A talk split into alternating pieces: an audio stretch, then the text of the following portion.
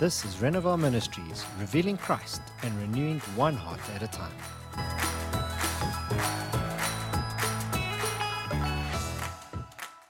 Founded on the Rock, giving with the right intentions.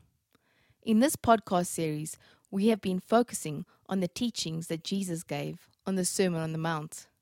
In this session, we will be converging on the manner in which God calls us to give. Let us spend some time together in the Lord's Word as we follow from the book of Matthew, chapter 6, verses 2 to 4. So when you give to the poor and do acts of kindness, do not blow a trumpet before you to advertise it, as the hypocrites do, like actors acting out a role in the synagogues and in the streets, so that they may be honored and recognized and praised by men. I assure you, and most solemnly say to you, they already have their reward in full. But when you give to the poor and do acts of kindness, do not let your left hand know what your right hand is doing. Give in complete secrecy, so that your charitable acts will be done in secret, and your Father who sees what is done in secret will reward you. When we give, it should never be so that we can gain something out of the act of kindness, but rather that the giving points towards Christ's unfading love, so that Christ can be glorified through it. The reality is, as Christians, God is going to assess each one of your good deeds that you make, whether you like it or not. Your works will be tested with fire. It is through the assessment of God's fire that the quality of your good deeds will be judged. If the work that you have done on earth endures the heat of the fire, then you will receive a reward. But if all the work of a person is burnt up like straw, then that person won't receive any reward.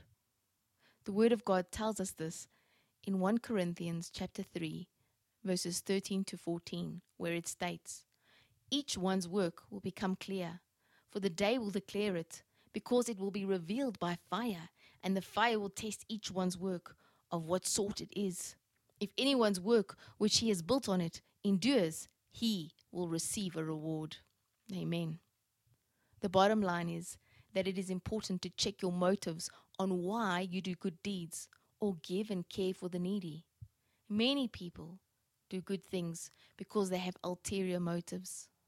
Sometimes people have only been generous with their time or money because their intention is to gain the favor of an in law or a new boss, for instance.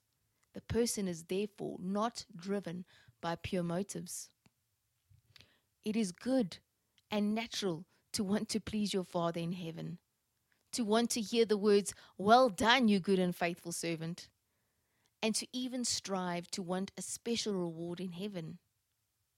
You do, however, have to remember that striving for that reward has to be fueled by genuine love. There must be a determination in your heart to please the Lord.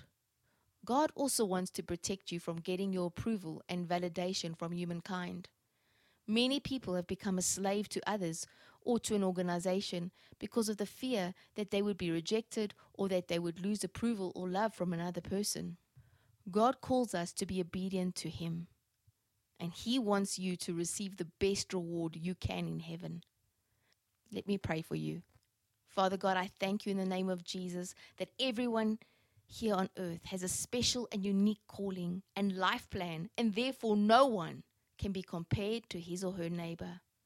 Thank you that you give each one of your children different earthly assignments, making their goals and tasks unique.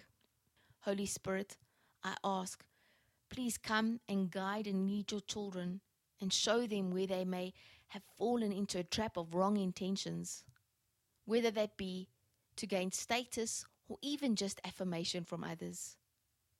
Please help each one of your children to complete the tasks that you have ordained for them to do with integrity and valor. I ask this in faith in the name of Jesus. Amen.